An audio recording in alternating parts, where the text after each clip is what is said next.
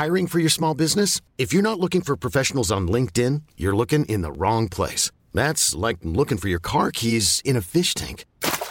LinkedIn helps you hire professionals you can't find anywhere else, even those who aren't actively searching for a new job but might be open to the perfect role. In a given month, over 70% of LinkedIn users don't even visit other leading job sites. So start looking in the right place. With LinkedIn, you can hire professionals like a professional. Post your free job on linkedin.com slash achieve today. Hold up. What was that? Boring. No flavor. That was as bad as those leftovers you ate all week. Keke Palmer here, and it's time to say hello to something fresh and guilt-free. Hello Fresh. Jazz up dinner with pecan-crusted chicken or garlic butter shrimp scampi. Now that's music to my mouth. Hello Fresh. Let's get this dinner party started. Discover all the delicious possibilities at hellofresh.com.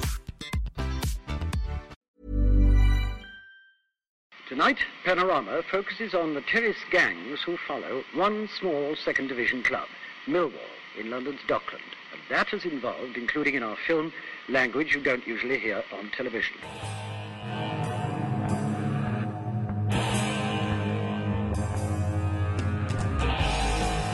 Ladies and gentlemen, broadcasting from beautiful South Bermondsey, this is Achtung Millwall.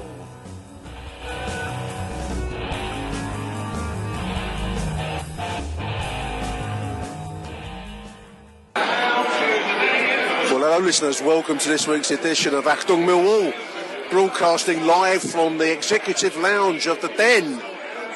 As you can hear, Let 'em Come's playing. We're all watching the telly. You can forget your Premier League, you can forget your European Champions League, you can forget your Lord fucking Alan Sugar. This is the big TV event of the night. 300 odd people in there with Mickey, AMS. It's a nice event, Mick.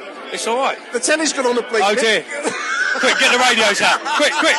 Let's, we're going to do commentary It's from back, Twitter. it's Oh. back, the TV's back. Oh, good Thank job. God for that. Battery's dying. It's frozen. Sums up our pleasure, really. The TV's frozen, it's gone blank. Oh no. We're going to go in the stand and watch it on the uh, it- Minitron. The Minitron. so we're going to hopefully see some of tonight's game, Fleetwood Town v Millwall. Um, we'll be checking in during the course of the game. I'm not going to do any kind of live commentary. But I'm going to do little um, interludes during the course of the game. Looking at the Fleetwood match, it looks like some kind of alien visitation. I think it's meant to be a COD. They are a COD army, aren't they? Oh, is it? They're COD army, and that was meant to be a COD. Achtung, Millwall. So game's underway. Fleetwood looking like a poor man's Arsenal. Mill in their familiar dark blue and white. Mill team unchanged from last Saturday. Archer, defence Cummings, Webster Beavers, Joe Martin. Across the middle, we've got O'Brien, Saville, Shaun Williams, Shane Ferguson. And up front, the familiar duo, the lethal double act, Gregory and Morison. I'll tell you what, listeners, the executive lounge is packed. 300 tickets sold. It's full up. You I couldn't get parked properly in the car park. I managed to wedge myself in on the other side of a white van outside. Strange thing to be at the den on a non-football night, or football is know what I mean. Football on the telly rather than football on the pitch. It's a really nice atmosphere in the, in, in the in the exec lounge. I'd recommend it to anyone that thinks about it in the future. Bit of chili con carne going on over on the side, I see. I haven't sampled it though. I outside. Didn't fancy it, just in case I got the uh, the trots, the backdoor trots. Little bit of early Fleetwood pressure there, Mick. Um, just taking our taking our time clearing our lines a little bit. Still nil nil. Few minutes gone. I think also you're um, you're going to be having a, a, a combined effort tonight. The uh, Lions Live boys are doing a commentary with you, so it could be a, a merged. Uh, It's, it's a mash up. It's a it's mash a up. mash up, isn't it? Yeah. I'm I'm look, got my eyes out for the Fleetwood service crew. Are they in here tonight? I don't know. I'm, I'm, I'll keep my eye out for uh, Fleetwood Trev. Trev. So what we got in here, I don't know if anyone's been in the exact lounge before. I'm sure you all have. It's not exactly a, an inner sanctum, is it? Um, we've got about half a dozen large screen TVs on the wall of the exec lounge, so plenty of viewing space. A lot of chairs organised in rows, everyone facing towards the screens. Uh, just going to stay with action at the moment because Fleetwood's got a free kick on the right hand side. It's straight into the mill defence. They retain possession. What are they going to do here? Bit of pressure. That's uh, going to go miles over. So yeah, quite nicely laid out, quite nicely organised. Recommend the old beanbag listeners if you ever fancy it. About 10 minutes into the match. Fleet was showing more going forwards at the moment than Millwall. Well, can't be having that. Fantastic early save from Jordan Archer there. Fleetwood showing a lot of early pressure. A little bit under the cosh these opening 15 minutes or so, listeners. Tweeting before the game, Billy Taylor says how cold and how wet it is up in Fleetwood. Now, you've got some experience of Fleetwood, Mickey. It sounds like a right grim little hole. Uh, I used to work for a company based in Blackpool. Yeah. Trips there every month. Um, there's two words, oh yeah, shit and hole. Pitch looks very heavy, listeners. Very heavy. A bit of water underfoot. So clearly, it's um, conditions are very, very damp up. Let's put it that way. Hint of a penalty shout there, listeners. We're about 18, 19 minutes into the game. Fleetwood looking the more dangerous of the two teams. And um, ball forward there, and then the Fleetwood player went flying in our penalty area, but not given, thankfully. We can tell it's been a boring game so far from the Millwall perspective because the conversation level in the in the house is rising and people are starting to look at their phones. Yeah. About 21 minutes, Fleetwood got a corner. Opportunity for them to dig into the Millwall box. We'll stay with it whilst this chance takes place. Behind the Percy Percy Thompson stand. And it's a low one and it's bouncing around. The will recover possession. Fantastic tackle by Byron Webster, the new Beckenbauer. Just short of half hour gone, listeners. Um, it's been mostly Fleetwood pressing forwards without any real end product. Shot over the bar there from the Fleetwood number 39, whoever he is. Not much to report on really, Mick, so far. No, no incidents, nothing. No. No beautiful football, It seems as if um, no beautiful women, no, it seems as if Fleetwood's got the uh, the 12th player being the referee as always. as always. Nil nil. A little bit of a sense of attention spans drifting within the hall at the moment. The, the game is um, well, it's drab so far. Let's, let's call it what it is. It is drab. And people are just looking at their mobile phones. They're doing a bit of Twitter. They're doing a bit of Facebook, or a little bit of Candy Crush, perhaps. But at the moment, it's not. The show's not gripping them. If this was a TV series, there'd be no rerun, listeners. Believe me, no season two.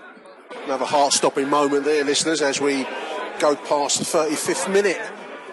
Fleetwood player seemingly jinking through the whole mill defence with the ball at his feet. My heart nearly missed its beat.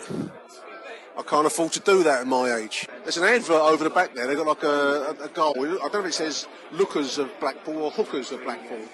Let's let's, let's uh, add to the excitement and say it's hookers of Blackpool. Hookers. Should we, just, we just Google a Blackpool number and just give it out and see who phones it? My, my eyes aren't sharp. It it may be lookers, it may be hookers. Last couple of minutes of the half, about 43 minutes, 42 perhaps.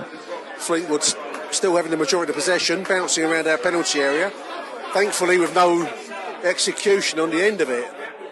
It's not been a great half of football by Millwall. We, we came into the game with a bit of what I might call brash confidence. But I think the freezing cold, wet and rain of the North Sea coast has sapped it out of us. Late Mill attack at the end of the half. Final ball in just behind Gre- Gregory and Morison. First real Millwall move of any any great purpose there. About 44th minute. Some sad news from Twitter. Uh, uh, Fleetwood Trev, who was trying to organise um, an off. I believe it's called an off. Nick, think it's called an An off, off. yeah, An a off. meet. A meet. A meet in Fleetwood. Unfortunately, his Twitter has now gone protected and a blank screen. I don't know what's become of him. Um, Maybe he's been arrested. Perhaps he's been arrested on, on for football violence. The sad demise of the Fleetwood service crew. Fleetwood Trev was, um, I, I thought it was a humorous, a humorous account. Some I think were taking it quite seriously. He was, he was making a big show of calling it on with Millwall. He was going to organise it big time tonight. Um, there's about 400 Millwall got up there tonight, and maybe one or two have tried to seek out his company, Mick. Maybe shit his pants. So anyway, uh, Fleetwood Trevor's had his account or either protected or closed down. Sad news. Mill attack, last dying seconds and a half, flashed across the Fleetwood penalty area, but into the arms of their goalkeeper to no avail. Mill just hit the crossbar, listeners. Charles out of nowhere, long ball forward, hopeful header from outside the penalty area, hit the crossbar. Game's opened up a little bit last couple of minutes. That Mill chance against the crossbar was our best opportunity. Came out of nowhere, came out of nothing. But we're starting to move the ball a little bit now and starting to look a little bit more like the Millwall we know and love of late. And it sounds like half time. There it is, nil nil at half time. We'll be right back after these messages. Achtung, Mehlball. Stinking Balls podcast. I'd sooner go out and see a bleeding horror film, I said, than a thing like that. A fortnightly show where we review classic and not so classic movies. A truly fine professional piece of work, taking a look at some of your favourite movies of all time. I'm ready to go. I'm, I'm really ready to go. No, I'm not. You can find all our previous episodes on our website, stinkingpaws.com. Unorthodox. Sue us. Follow us on Twitter at Stinking Paws or join the Facebook group. The majesty and grandeur of the English language is the greatest possession we have. And it needed something to sort of uh, give it a breath of. Uh, it needed something to give it a. It needed something to give it a. Uh, I can't say it. I can never say. I always say fresh of breath air. Brilliant. The noblest thoughts that ever flowed through the hearts of men are contained in its extraordinary, imaginative, and musical mixtures of sound. Probably good not to do a podcast if you can't say basic. English. Yeah. Yeah. Achtung, Mehlball. So we're just waiting for the second half to kick off, listeners. We all seem to be making Fleetwood wait out there in the cold wind, Mickey. But we've also got a bigger screen this end. We've got a bigger screen. We're salted, mate. We're salted. We found ourselves a civilised part of the bar haven't we? It's um, not it's been particularly leery in here tonight, but it's just a little bit more of a mature crowd around us now, you know. Yeah. Old, that means, listeners. Yeah. We found ourselves a bigger screen to look at.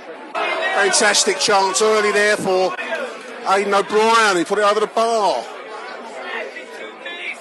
How did he miss? The man got it right there, Mickey. Was think he a did. clear and open opportunity to score, fluffed minutes into the second half. Good news is that Mill got the win behind us in the second half, listeners. We seem to be making a difference already. We're getting forwards much, much more quickly than we ever did in that first half.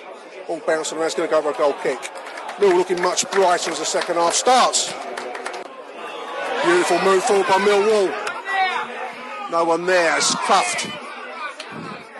Ball bouncing around, still on the edge of the penalty area. A beautiful move, briefly going forwards. 12 players. Helped, Yeah. helped the game there, didn't he? Yeah, referee just pulling it up at the last moment. Williams standing on the ball there. People not happy, as you can hear. Williams just stood on the ball, got dispossessed. Conceding possession now to Fleetwood, are coming back at us a little bit. Fleetwood playing the ball around a little bit wider, ball into the box, gone behind for Fleetwood corner. There's a bloke leaned against the pillar right in front of me, listeners. I can swear it's Alan Dunne from behind. It's, it's not him, is it? I don't know, it looks like it. It looks like Alan Dunne from behind. It's not him. Uh, just one thing then. How do you know what Alan Dunne looks like from behind? Ooh, ooh, he done me.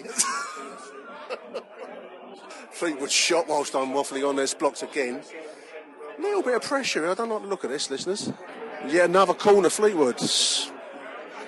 Can't keep conceding corners.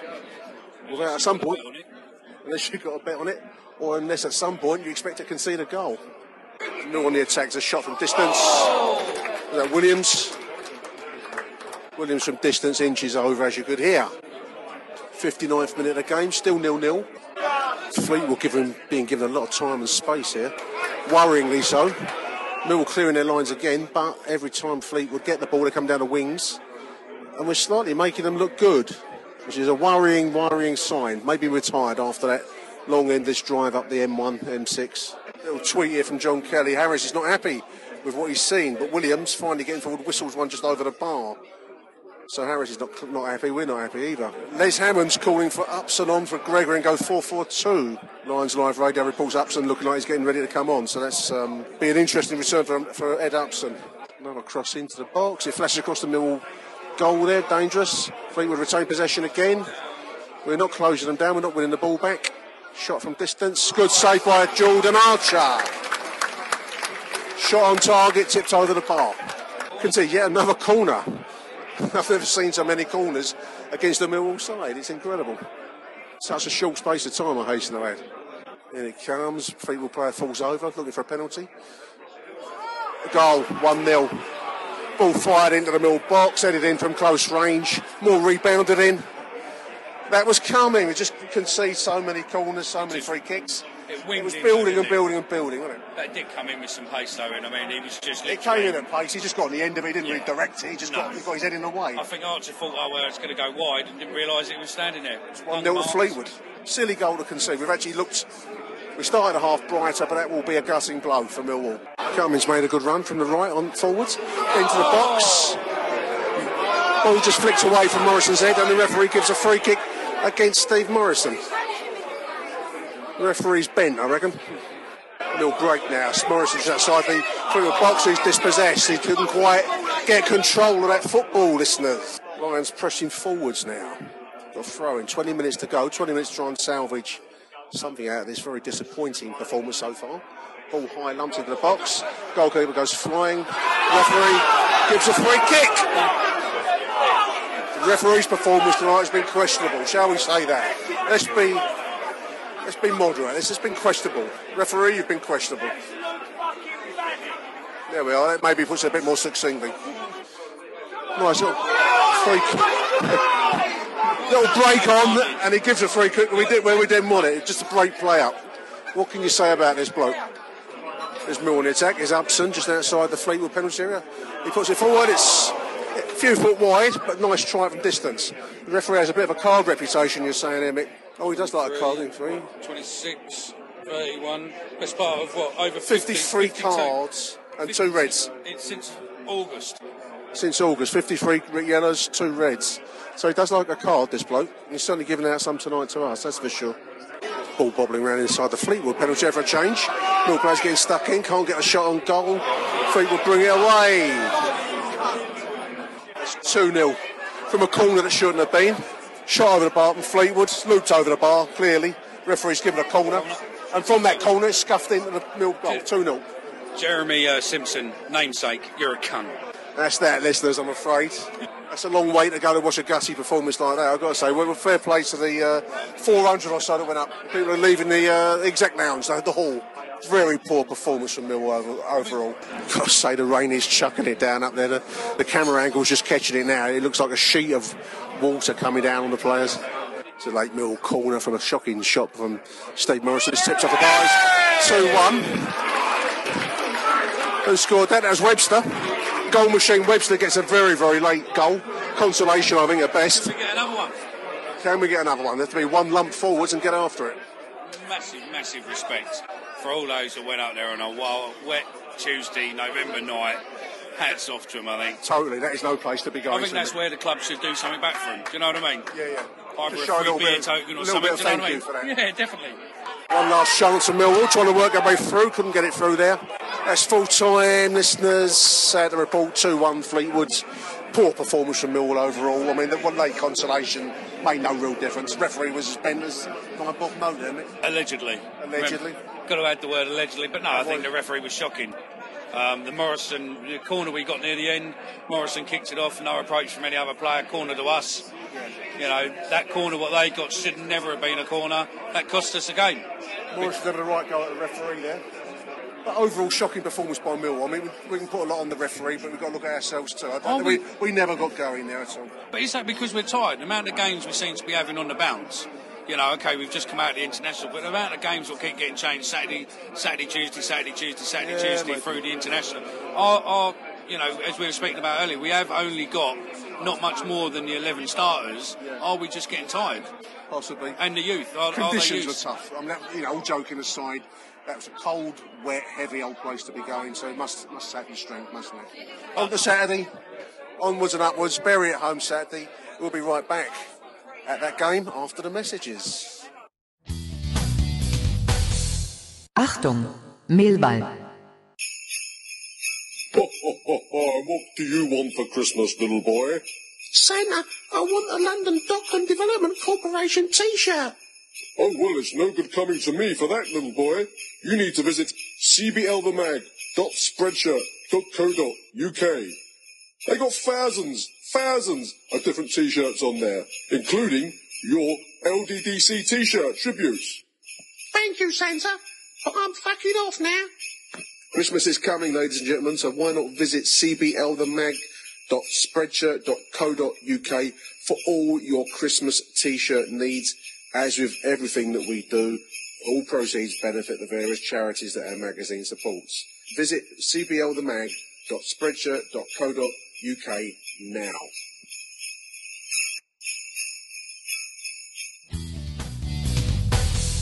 Achtung, Mehlball. Well, people, welcome back after the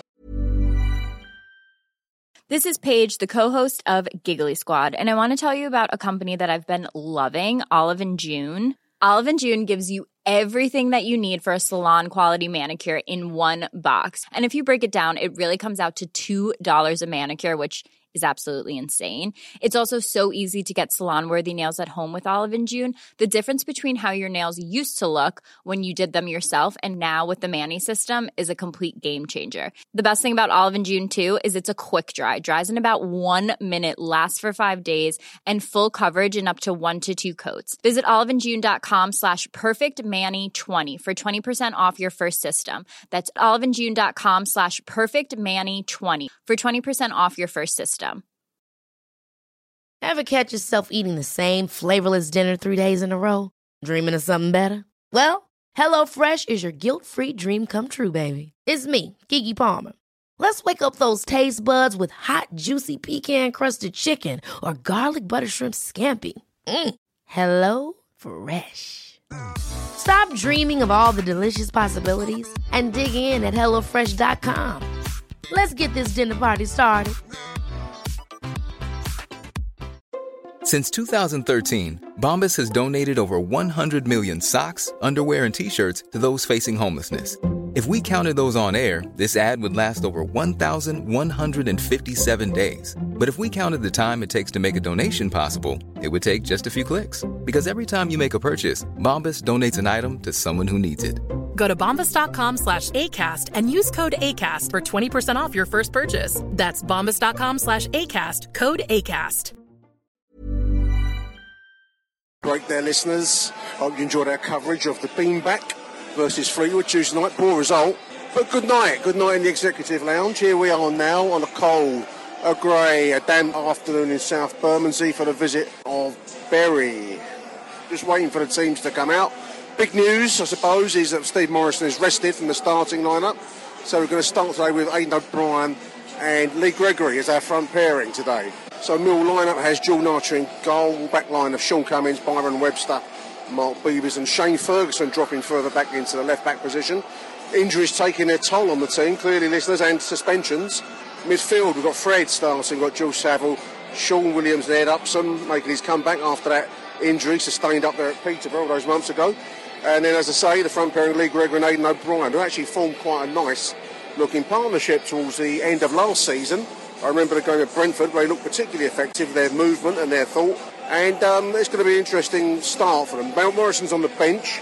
I think he's carrying four yellows, so perhaps uh, this is Harris trying to work a situation so he doesn't get doesn't have to play today. Maybe doesn't draw a yellow card. Maybe going to fall to suspension in a less critical situation. I don't know. What do I know? I'm only a podcasting fan sat high up in the Barry Kitchener stand. So what do I know of such arcane football matters?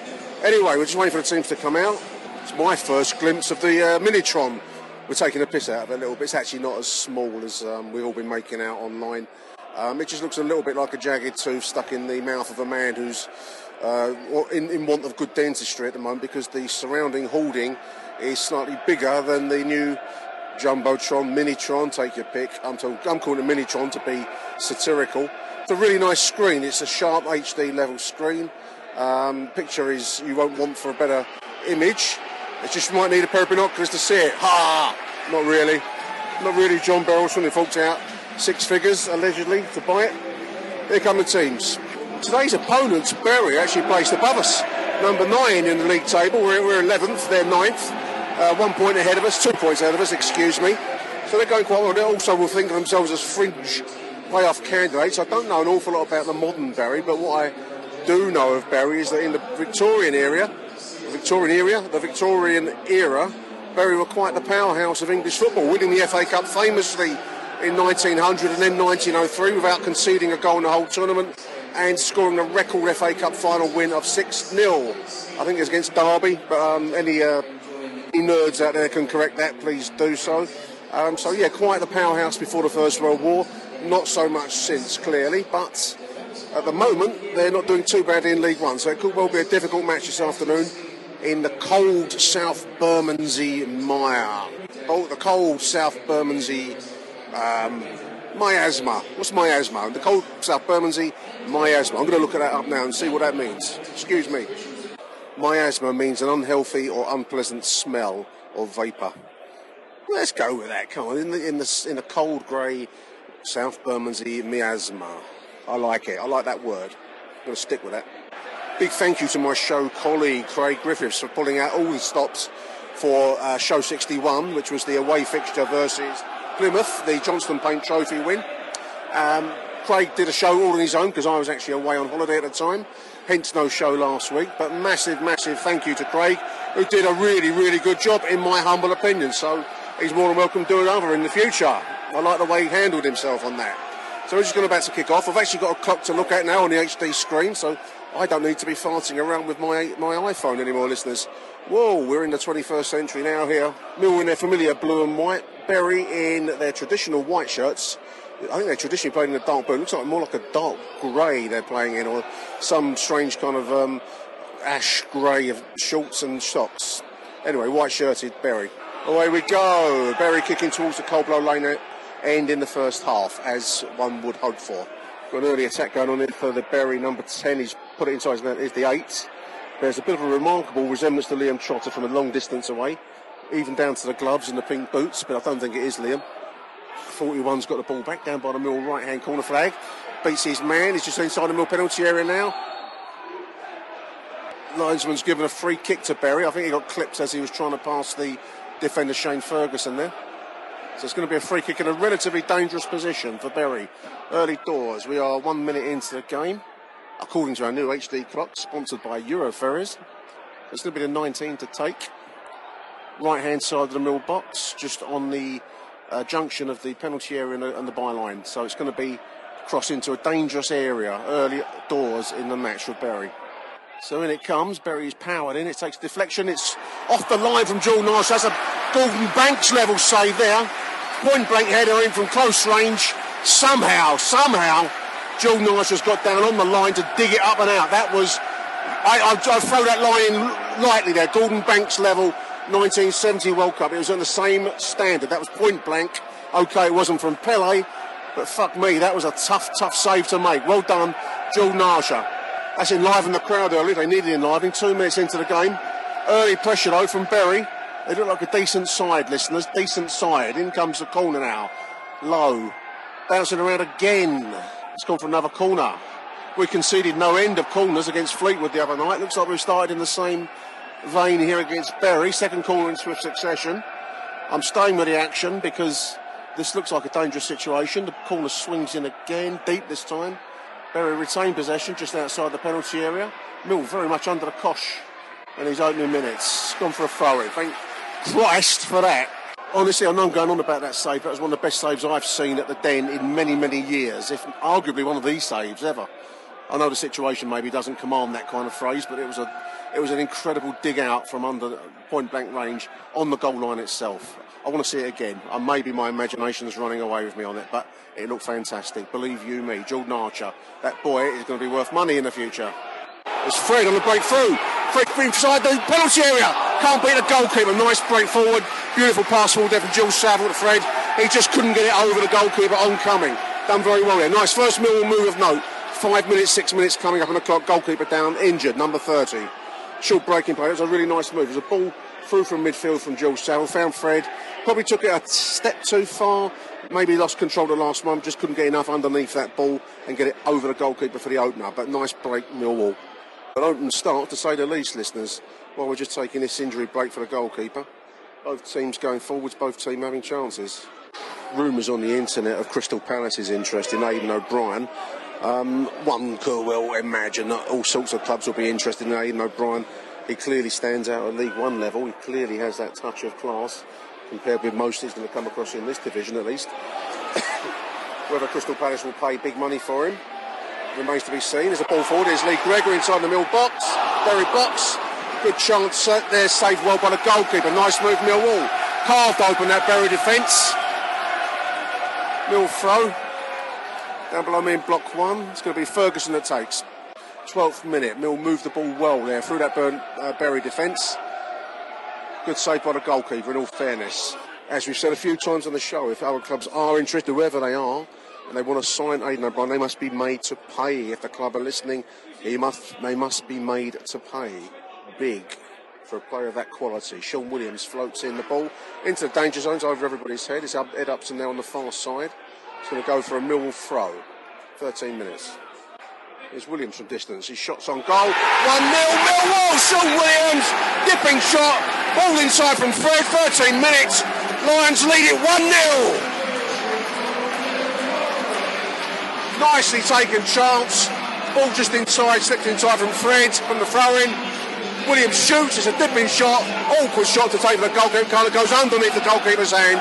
1 0.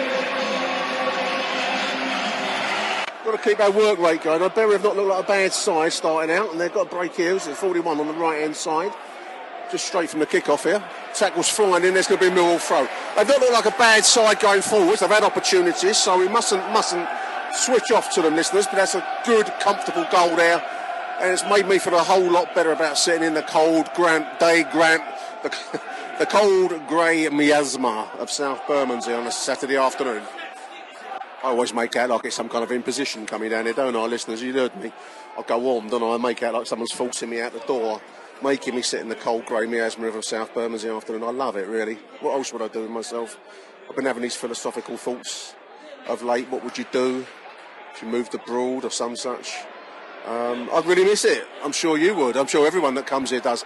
Bury on the attack as I'm waffling away. Beautiful take there by Ed Upson to clear.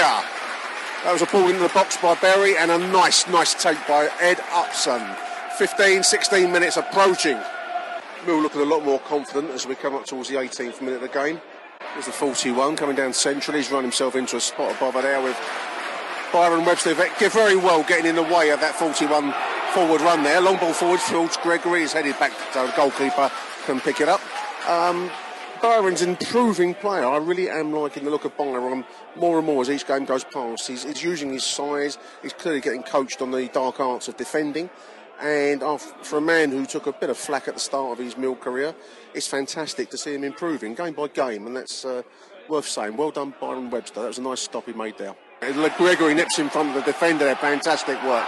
And gets clattered by the 27, draws a free kick. Oh, it would be a yellow card. How's that not a yellow card? Lee Gregory's speed of thought and movement nipped in front of the 27 defender. Long ball out of defence.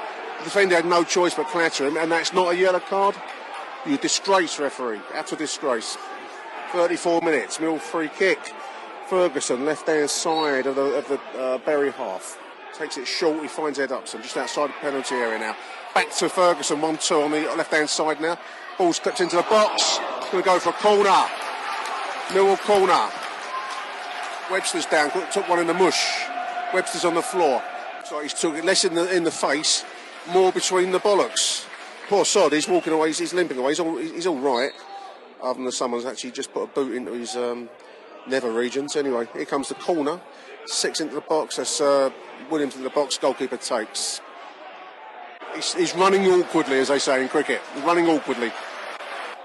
Nice run by Ed Upson, finds Phil Saville just outside the box. Saville shoots, too high. Nice move. 38 minutes coming up. Well, dare I say it, as the, the half approaches the uh, latter stages, Mill looking very much in control. Bury had some good early early moments early on. Some good early moments early on. Uh, it's kind of a double logic there, isn't it?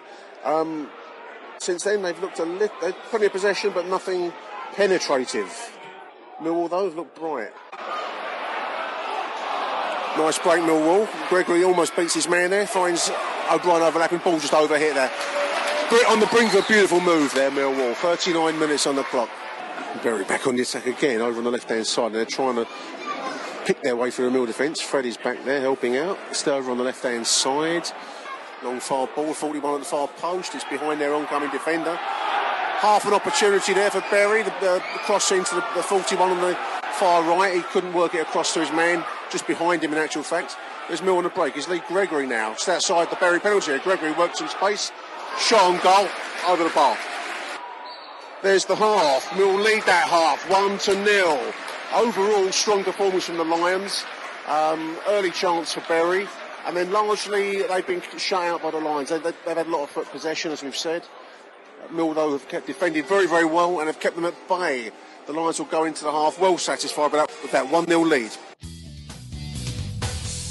Achtung, Millwall.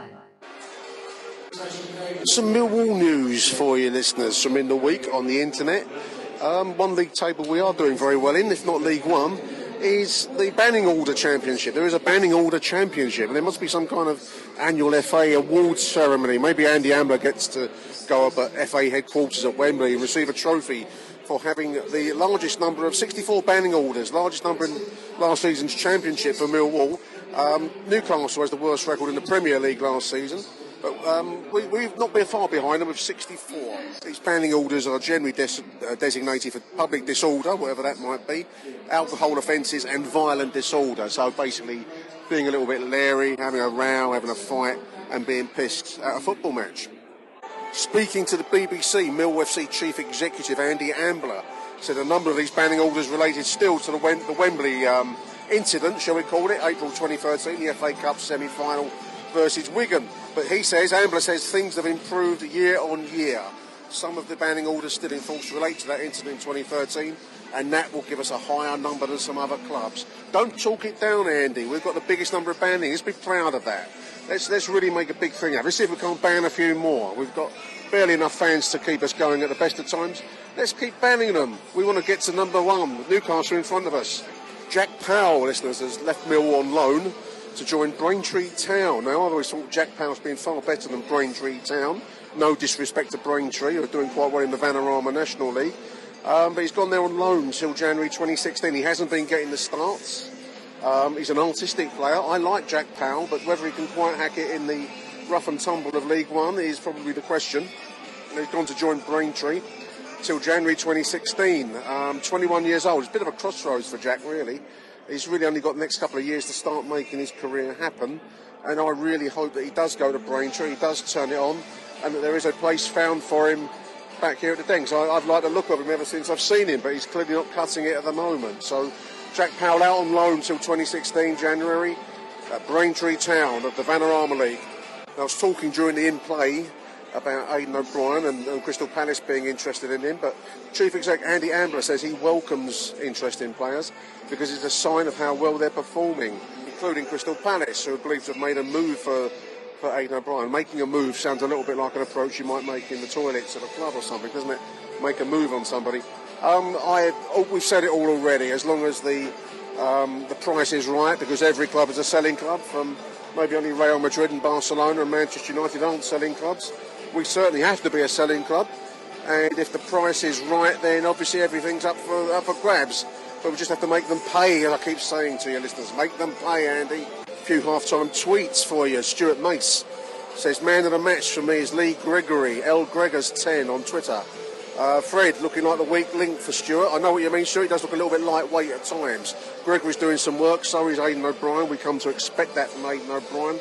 Overall, it's been a strong team performance, but Fred does look a little bit like a lost lamb at the minute. Uh, Stuart goes on to say that Bury look like they've got a, couple, got a goal in them. Need another couple for Millwall to put us in good spirits for that tough test up at Burton. Millwall Brazil. Um, I don't know if Millwall is shown in Brazil or if Millwall Brazil is over here in London. But Millwall Brazil always welcome your uh, your comments, Millwall Brazil. Millwall Brazil says good half, good first half, consistent. The only fry in the initial minutes and the absolute domain of Millwall in the rest of the half. That's very poetic. I like that. The absolute domain of Millwall for the rest of the half. So good. I like your style, Millwall Brazil. Keep them coming, mate. This is Millwall says it's a convincing half. We look decent. Upson, Gregory, and Webster are standing out for Glenn of This Is Millwall. John Kelly says Archer hasn't had anything to do since that brilliant double save earlier. Good stuff from Millwall so far. Just the Gordon Banks level save then. That's all he's done. Apart from that, nothing. A wage thief for the rest of the half, Jordan Archer. Not really, Jordan. I love you to bits, mate. Andrew MFC says Bury started very well. Looked dangerous, strong side in brackets, but we've played well since the opening five minutes. Good game of football, says Andrew. Uh, Millwall Brazil's posted something else. I'm not sure if I'm going to get the accent right, but this he says Fim de primeiro tempo. Estamos com avanta game no marcador! Exclamation marks. Millwall one, Bury nil. I know what you're saying there, Millwall Brazil. Love it. David Lederkramer says of Jordan Archer's save, amazing, total world class save, worldy as he puts it, world class. Make you right there, David. Tony Baker says, good first half performance from Millwall, pace and skill versus bulk and muscle. Bulk and muscle being Bury, Millwall being the pace and skill. Ed Upson playing well, says Tony. Like it, Tone. Second half's underway, listeners. Millwall attacking the Coldblow Lane end. At a cold, darkening den is Fredge outside the Bury penalty area.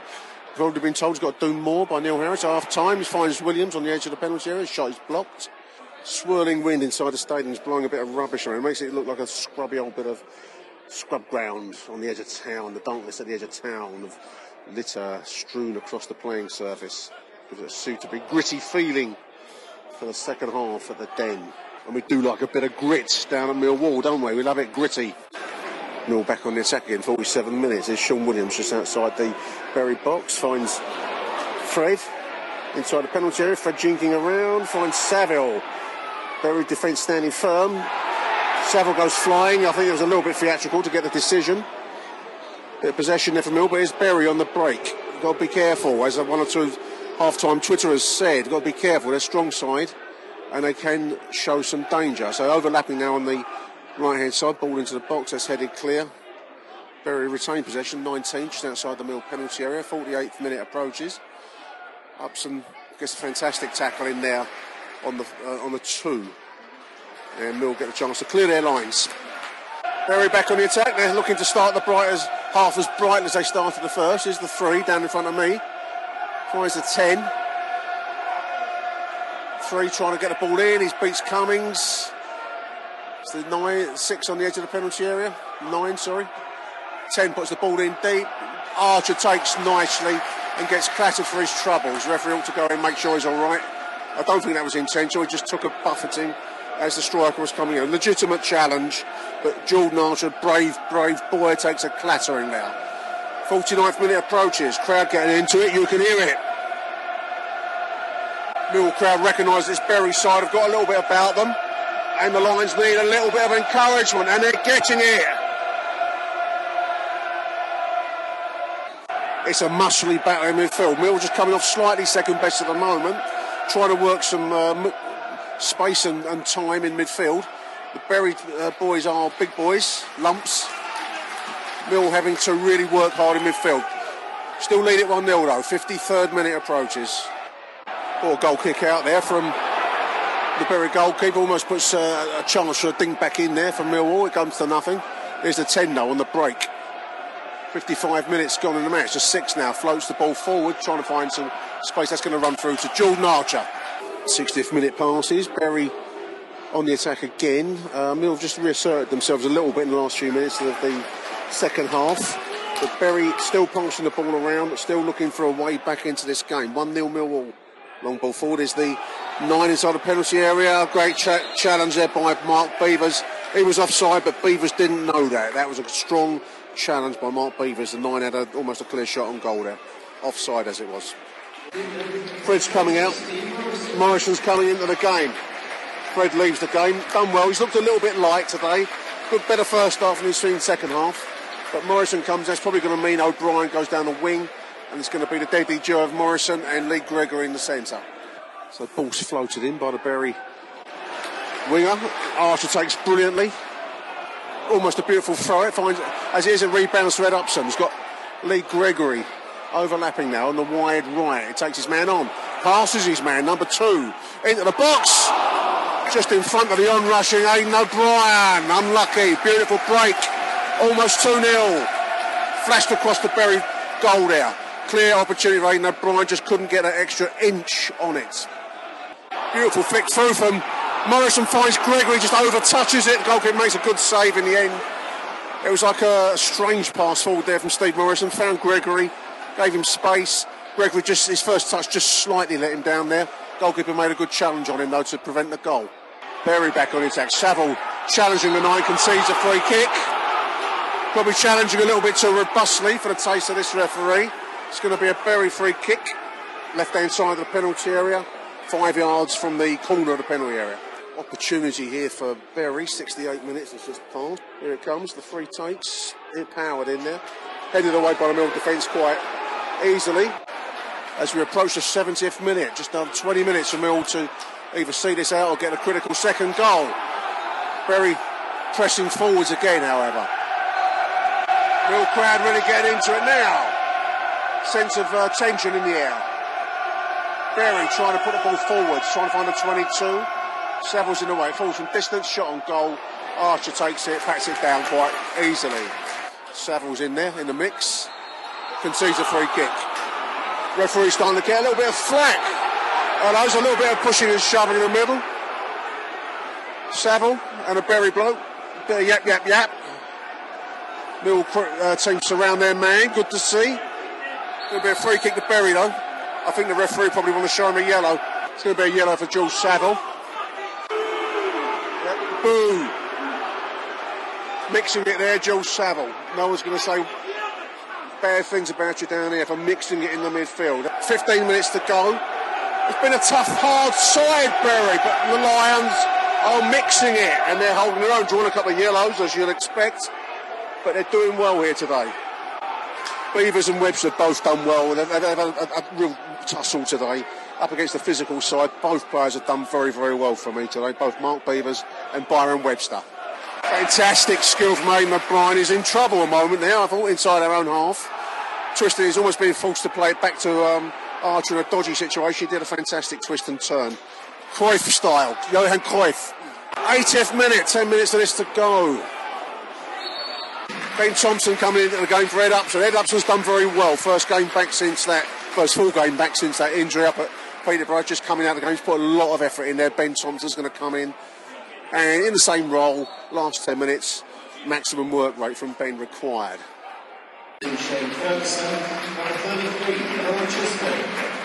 Oh, debut for the uh, Academy boy, Marlon Chis- is his name?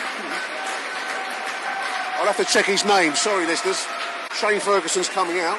Noel Chesmain, according to Toby Porter. Thank you, Toby. Noel Chesmain, one of our Academy boys, replacing Shane Ferguson for the last eight minutes of this game. This tense game. Big situation to throw the boy into. It's going to be a big call. Let's hope Harris has got it right. It's Steve Morison, just outside the Bury box. What can he do? Shot from distance. Morison, great save by the Bury goalkeeper. Left hand side of the goal. Probably not enough power in it to really trouble him, but he got his double fisted punch away. 88th minute approaches. There's the final whistle. Good win for Millwall. Very strong side. Kept pressing, pressing, pressing. It was never, ever comfortable for Millwall. But that was a strong win. We matched them in, in terms of muscle in the midfield, contained them well. An early goal from Shaun Williams was the decisive factor, and that's a fantastic win for the Lions. And there is a familiar tune of late. Take it away, Mr. Boy, for now. We're going to be right back after the break with a conversation with Harry Warren.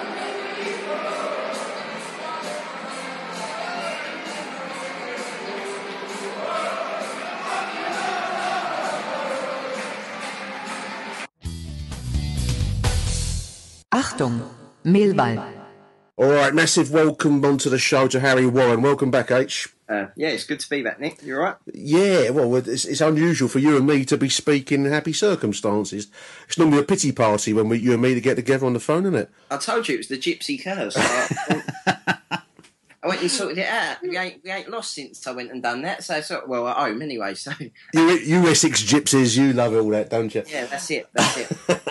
I'll tell you what, I was, I'm reminded of the Duke of Wellington, Harry, at the Battle of Waterloo, after the Battle of Waterloo, saying that it was a close run thing. And today was a close run thing in many respects. It was a, a, a win I've seen described online as a grind, a grinding win, but one where we came out on top. Makes a huge change to be able to say that, doesn't it? yeah, I mean that's that's something that we haven't done for a long time. Is grind out wins. You know, we, Yeah. I, I, I heard someone say, you know, you if you gloss over a season, if it ends up being a successful season, you tend to remember beating teams four 0 or four one or whatever. But it's really the one 0 wins when you're up against it, like we were today, for a long period in the second half, and you come away with a win. and you think, well, that's that's the things that make your season. That's what makes you successful, kind of thing. Well, Neil Harris, I mean, he's speaking to the official site after the game. Um, says he's tempted to describe this as our biggest win of the season so far, and I kind of think I agree with him, Harry, because that was a tough team we are up against today, and a well organised side. In fairness to Bury, they they had a bit about them. They probably just lacked a little bit of cutting edge up front, but they were tough opponents. Yeah, they were really physical. They were absolutely smashing us in midfield. I mean, there was a cut. I think the referee didn't help, but that's another that's well, another story. When do they? When do they? Um, but you know, they, there was a couple of crunching tackles in from them, and they were quite cynical in the way. I mean, Peter Clark was well, basically, if he if Gregory's got his wallet, his watch, and I'm surprised because he's, he's, maybe his dinner from last night. Because literally, the amount of time Peter Clark had his hands all over him, uh, I don't know. And then he done it right in front of the referee, but you know, uh, we got the three points. That's all that matters. It makes it less of a spectacle in terms of like of nice, attractive football. It was a, so yeah, it was a grind. I mean, for me, that the story of the day, for anyone that weren't there and listening around the world, the story of the day was of a, a real battle. It was an old school scrap in many respects. It was a tough, hard game of football, a classic English game of football on a cold November afternoon um, at the Den. You know, one of those places where it, you know prettiness doesn't doesn't cut much mustard but it was a real um, it was a real fight, wasn't it? And uh, we we prevailed, and I I just think that's the story of the day because it was a team performance, and we came out on top. And it's just been such a long time. I'm thinking back through the the kind of late um, period of Jackett, Lomas, and Holloway, where classically the kind of match we would have lost. Yeah, definitely. I mean, I can't I can't remember it. Maybe the last time we was in League One was probably the last time yeah. we yeah I'd agree. Kind of grinding it out like this it was a Jimmy Abdou kind of game, and we won it without Jimmy Abdou, if you know what I mean. But, yeah, no, it's a good description. It, it, it totally, um, it was it was a hard fight, and we, we, we won it. But I think the first thing to say about the game and the first event of um, of the match, really, in some respects, was what I've described on Twitter as a Gordon Banks level 1970 World Cup save, um, point blank header. It was a double chance, I think, that Jordan Archer kind of dug out from underneath the crossbar almost. It was it was a fantastic save, Harry yeah, it was it was fantastic. I think you're absolutely right. Gordon Banks against Pele, or yeah. maybe the Jerzy Dudek Champions League final yep. save where it just hits him. The second, the second one from where I was sitting because I sit the other side of you. He saves the first one with his right hand going to the right hand side, and then sort of springs back up and pushes it or like punches the ball away with his left hand. So he's gone with both hands. It it it was a goal. It was a certain goal if we had a certain Irish goalkeeper um, yeah, and, and in fairness, any any goalkeeper in, in any of the the four divisions would, would regard themselves to have done well to get a, at least something on a, on a chance of that nature. To have actually saved it and you know kind of dug it out from underneath the goal in that way, I, I put it on the world table because I think that's that's the that's the mark of a world class goalkeeper. I know I'm saying a little bit over the top, and I'm sure listeners are probably spluttering in their their tea, but it was at that level for me. I don't, I don't know what else he's got to do if he don't do that. No, I think I think you're right. I think it was world class. You know, we talked the last time I was on. I was after we lost at South, against Southend. Yeah. And I spoke then that, you know, if you've got a good goalkeeper, it might save you 10, 12 points a season. That saved us, you know, with the way the game transpired.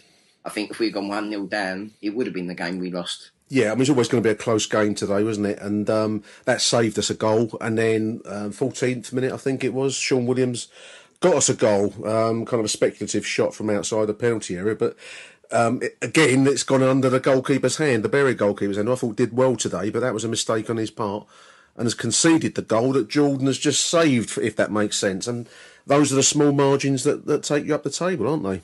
Yeah, especially when you're in, I think there's a good 10 teams if you look at the table, probably not the ones you would have picked out at the start. There's probably ten teams that probably fancy their chances, and realistically, and we we we are in that pack. Yeah, I agree with that. Yeah. Um, so you know, expect you've got to beat the teams in and around you. We've if we do win today, obviously, like we have, and win Tuesday night, you yeah. know, we'll be fifth. So I think we, I mean, we, we have to regard ourselves as contenders, as you say. Bury were above us prior to today's win, and to, at the end of the day, we're now above them. These are the kinds of critical three points you got. You got to claim the ones against the lower teams, but also against the, the pack around you, as you rightly say. I, I mean, it's, it's the season is building now, Harry. For me, anyway, where if we're not involved in the playoffs at the end of the season, it's going to feel like a disappointment. And who would have thought would even be having these kinds of conversations back in August? It just seems we've taken such a short a journey in such a short space of time.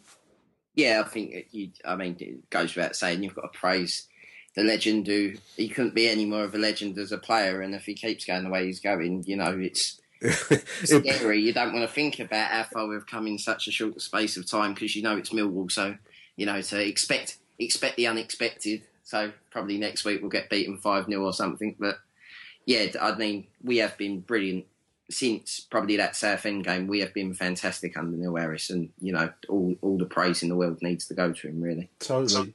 I mean, I, I think the um, the other point to make about today's squad, um, someone described it online as being down to the bare bones, which it kind of is in a way, because you know, um, with a number of uh, academy players that are making the bench now. Um, so it was a bit of a threadbare squad by normal standards. Morison was on the on the substitutes bench for apparently being ill. I thought they were trying to avoid a, a yellow card for him in some kind of diabolical Machiavellian style, but apparently he had a touch of illness of some sort, flu or something, I guess but that was you know we we are down to the um, we, we're down to the uh, you know to the woodwork so to speak, aren't we? But we're still pulling off the results. It's it's it really is quite something to behold at the moment. Yeah, and the injuries we get we've had are big injuries. You know, they're yeah. big factors. You know, you lose Jimmy Abdou, you lose Tony Craig. Um, I, I don't know why Martin's out. I don't know if he's injured. Joe, Joe Martin, obviously. Um, to have a 17 year old come on, obviously, and, and play the last 15 minutes of a game like that. And I think he looked quite good, actually. He looked quite comfy out there, didn't he? This is um, Chesmain. Uh, was it Noel Chesmain or Noah Chesmain? I don't know. But he, he, I think um, Ferguson was back in the left back position because I think Joe Martin got a, a booking in the week, and I think that suspended him for today. I might be wrong, or he might be injured, but I thought I thought it was a suspension. But um, you know, that's another point. We are picking up yellow cards left, right, and centre. I noticed that Webster got a yellow card today, Harry, and that's probably going to take him out of Tuesday night's game. And I thought he did well today, uh, Byron Webster. You know, who, who, would have dreamt we'd have been um, singing his praises a few game, a few months back? Yeah, I think he, I think he's grown into the role. I don't know. I mean, Nelson commented that he thinks playing next to Beevers calms him down. Yeah. Uh, so maybe Beevers is the calming influence in the back four and sort of has calmed Webster down. He's not trying to do so much. He's very good when the ball's coming straight down his throat in terms of winning everything in the air and clattering everyone, um, which is quite quite good, obviously, especially in this league. Yeah, I mean, I, th- I thought he stood his ground well today up against some fairly physical plays, some forwards that are coming at him, and he, you know, he he made, he's a big boy and he made himself big and he put put himself in the way a lot. I thought he was, um, you know, one of our standout defenders. And you're right about Beevers. I think Beevers is almost like the um, the unsung hero of the of the team. He's he's another calming influence. A bloke that doesn't seem to flap, does he? He seems to be. Um, his timing is almost perfect every time. Yeah, I think we, I think he's growing into the role. I think he's growing into the club. Obviously, with the rumours that he was going and he's he stayed, and uh, obviously you know, everything, there's no real negative. Every time, every question that's being asked of every player that comes into the side, whether it be through someone picking up a yellow or like a suspension through yellow cards or, or for injury, they're answering the question. So it, it is like a, a squad that's together, not like um, in previous sort of yeah.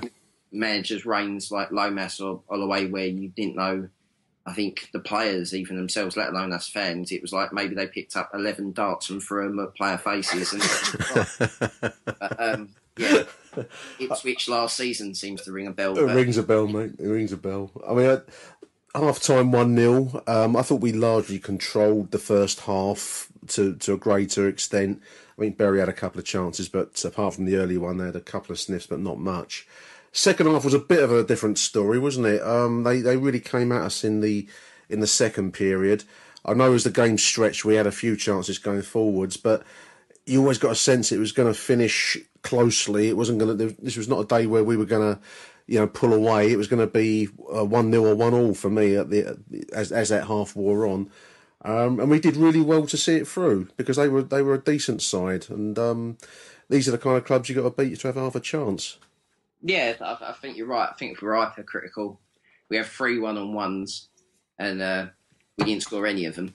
Um, no, no. So Mr. Gregory had, I, mean, had two, I think, and Fred got unlucky with the first one where I think were a bit more experienced. If it was O'Brien, he would have gone back across Clark and won the penalty, kind of thing. In the oh, he's clipped my legs, kind of go down. But I think you're right. The defensive display today was really good. We defended as a team um, which we always needed to do against them. They were second half, last 20 minutes seems every time I looked at the clock, it seemed to go backwards. Um, Where do you stand on the Fred question, Harry? I mean, I, I thought he looked a little bit light today. I mean, I, I've spoken a few times during the show. He's clearly got talent. He's clearly got, um, as I put it, the X factor.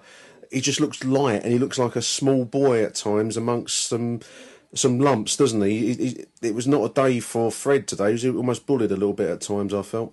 Mm, I think he's better when he gets in central positions. I don't Yeah. think he's a. I, I really don't think he's going to be a winger at all. Um, I mean, the chance that he got was come through sort of ghosting him around the back after O'Brien sort of knew he was offside and let it, and he sort of was through on goal and. And he was unlucky, really. He'd done everything right, barring the goalkeeper made quite a good stop for them, actually, to be fair. But um, yeah, I, I think does he suit the way we play? Maybe we don't play the way that he needs to play. Maybe he'd be better off suited in kind of with a, a structured sort of two up front with him sitting in behind. But you know, it's good that he's there. When he, when he's on form, he's he's a very good player. So you wouldn't want to get rid of him. No, no, no. He's an he's an asset, and I, you know, um, I suppose it was one not his day. It was it was a, it was a cold, heavy old day today, and he just looked a little bit lightweight, and he was taken off sixty first minute in favour of Steve Morison. Um, it didn't look his best. I mean, he's clearly um, if he's been ill, then that explains it. But um, I just felt that Fred, um, I don't know, it, it was one of his off days. I felt today. And he, you know, it was a big chance for him starting today, and he just didn't quite take it. No, but then I suppose there's not really many other options at the moment. If you weren't playing Fred, who would you play? Obviously, Paris, Cowan, Hart. He's gone out on loan, hasn't he? Yeah, and um, no, you're right. And I mean, even Jack Powell is, is out on loan now. So clearly, these kinds of players are not seen as long term. I mean, it- they may come back, but you do get a sense of finality with um, with Paris, certainly plaster of Paris, as we've called him, and um, you know, even Jack Powell, I like as a as a, as a kind of an artistic midfielder, but it's it's not quite that kind of club anymore, is it? It's, we're, we're- we're we're a team gearing up for the grinding, the, the, the kind of the scuffle rather than the, the artistry, if that makes sense. Jack Powell end up at Gillingham with Josh Wright. You heard it here first. Let's run through the team ratings, Harry. Um, I I made Jordan Archer. I, I actually chose him as my man of the match today, um, purely because that was an absolutely world class save. And like I said earlier on in this show, I don't know what else he could have done. I've given him a nine out of ten just purely on the basis of that and the way he takes crosses and makes the the defence look so comfortable. He doesn't induce any panic in in defence at all. Yeah, I'd, I'd agree with that. I, I, I, it's between sort of him and maybe one other person Okay. uh, for my man of the match. But um, yeah, I think nine out of ten for Archer's perfectly reasonable. Maybe even a ten out of ten. I don't know what more he could have done. No, I don't know what more he could have done, but you, to get a 10, I don't know what you've got to do. You've got to walk across the River Thames or something and turn um, the uh, the Coca Cola into wine inside the den. But um, he's, I, I just felt that was a, that was a, uh, one of the best goalkeeping um, saves I've seen at the den ever. I mean, I, I can't think of many other saves that would match it. Um, Cummings, it was a so so for me today, Shaun Cummings. I gave him a six out of ten. It might be a harsh one given that we won, but he didn't do an awful lot for me today. Did, what did you make of, of Cummings, H? I don't like Cummings, so I have to. I, I can't confess to being a Cummings fan. No. Um, so I thought he done okay for him.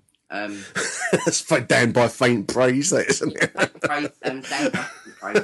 So I'd probably go, yeah, you're probably a five or a six. You don't- I don't know if it's we're not his kind of club. That's the easiest way. I don't know if I sound really cliche going, oh, he's not a Not a Millwall player, no. he don't suit me. I like a right back to crunch people. I've been brought up on Alan Dunne. What can I what can I say? What can That's you say? enough. No, no, I agree. Beevers and Webster, I've given eights to both um, because I felt that our central defenders today were in a 90 minute battle and like, it was hard to pick one over the other, really. I, I think you're right about Beevers calming Webster down and im- improving his game in many respects. And f- But also full credit to Byron Webster for having the bollocks to actually do the work and stand his ground in what's been a very difficult start for him at the club. And he's, he's really come a long way. So I've given them both eights purely because I've given Archer a nine behind them. So where, where do you stand? I mean, Beevers and Webster, what, what marks would you go Um, for today, I'm mate? give Beevers a seven. Seven. Oh, because okay. He missed an art. He went for a ball that Webster called for in the second half, just right near the end of the game. And I called it as "What are you doing, Webster?" with expletives inserted. Mm-hmm. And then my brother alerted me that it wasn't Webster; it was Beevers Okay. uh, that had missed the header, and they went on. They could have scored from that.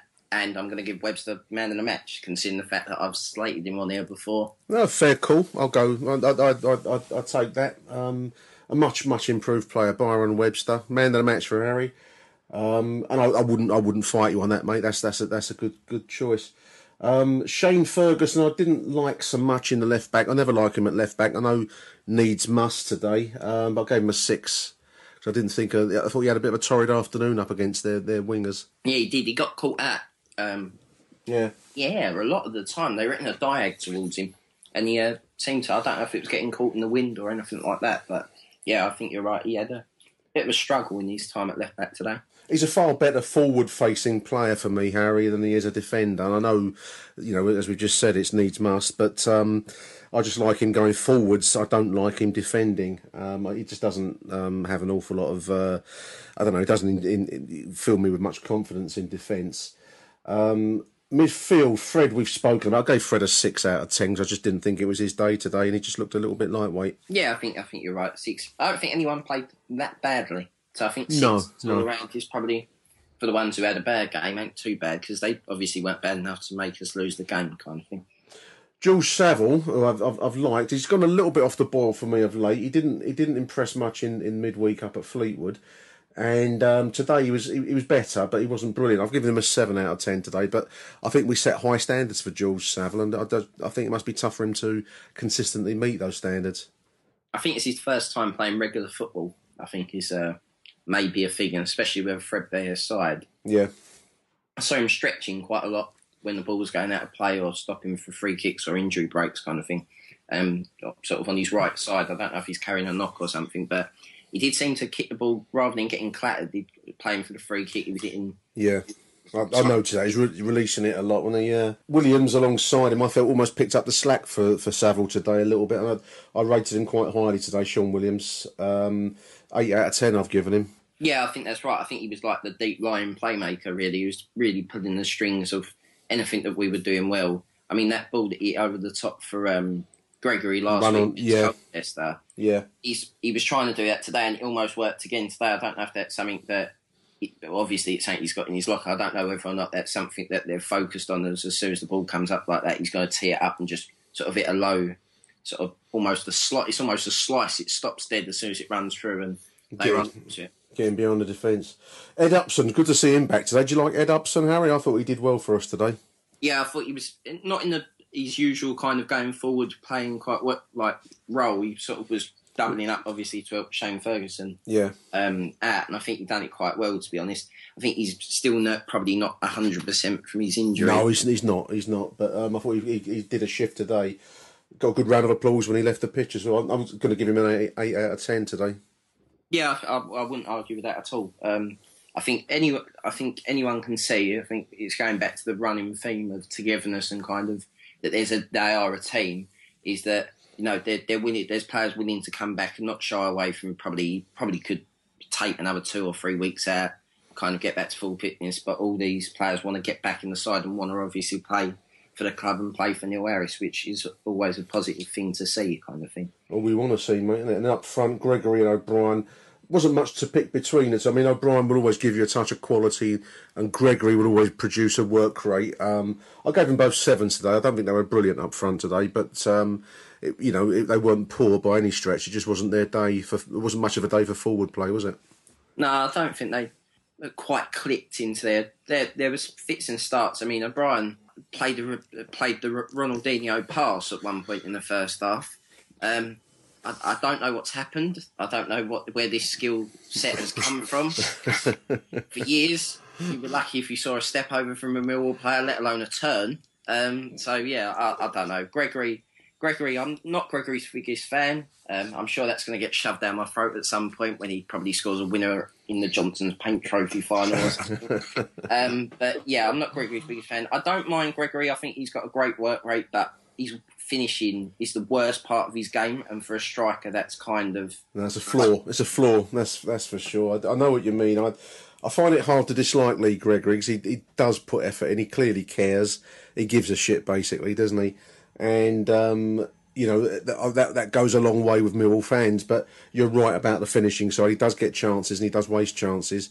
Um, but then again, we're talking about a man who's not long scored four in the Johnstone's Paint Trophy. So um, as long as he keeps on getting some, then that's about as much as we can expect out of a, a striker at this level. That's it. I think perspective is a is a big kind of theme. So I, I, I'll let him.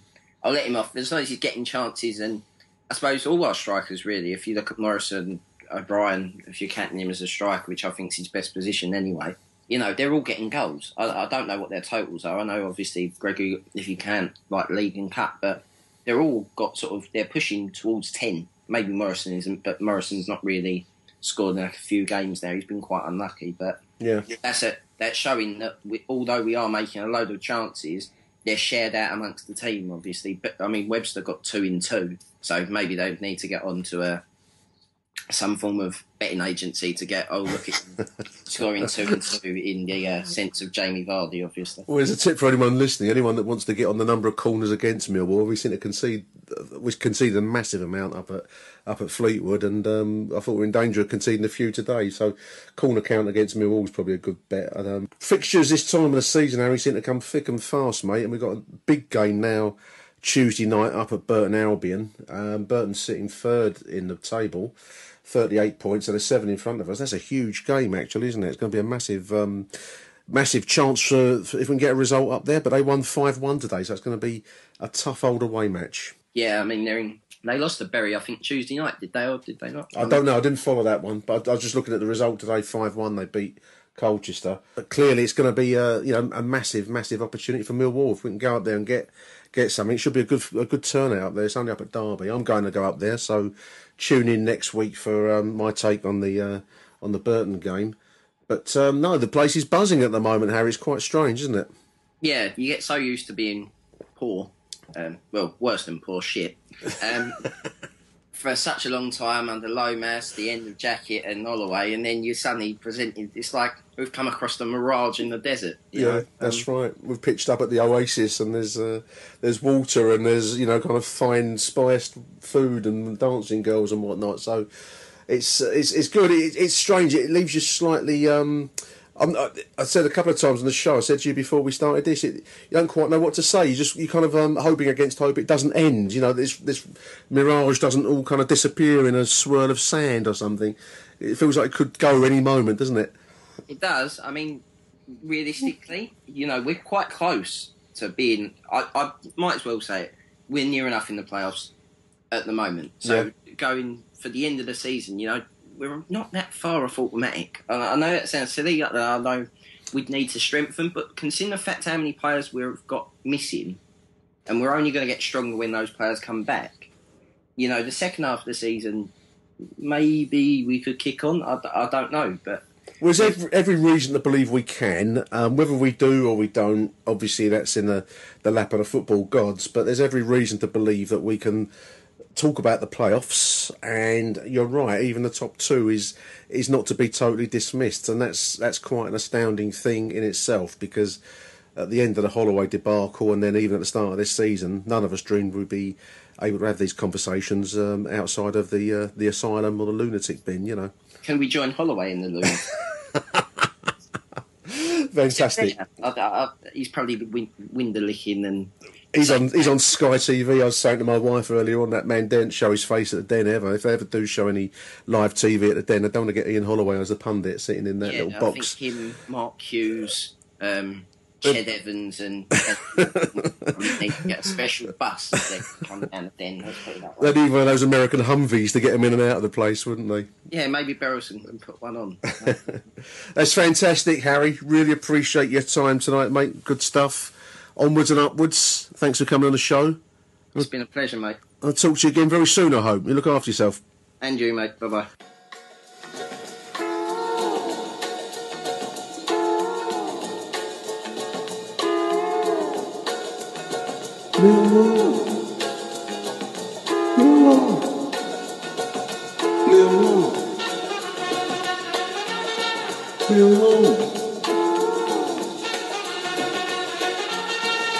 Ever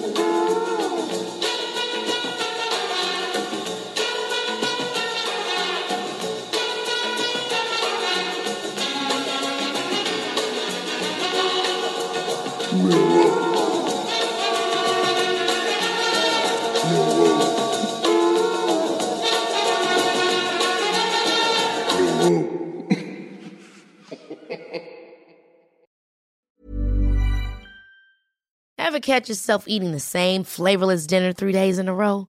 Dreaming of something better? Well, HelloFresh is your guilt-free dream come true, baby. It's me, Keke Palmer. Let's wake up those taste buds with hot, juicy pecan-crusted chicken or garlic butter shrimp scampi. Mm. Hello Fresh. Stop dreaming of all the delicious possibilities and dig in at HelloFresh.com. Let's get this dinner party started. The secret to summer ready skin is here. Osea's number one best selling Undaria algae body oil, clinically proven to instantly improve skin elasticity and transform dry skin to silky, soft, and unbelievably glowing. Its signature scent of freshly squeezed grapefruit, cypress, and mango mandarin transports you to sun kissed summer days. Get healthy, glowing skin for summer with clean vegan skincare from Osea. Get 10% off your first order site wide with code GLOW at OseaMalibu.com.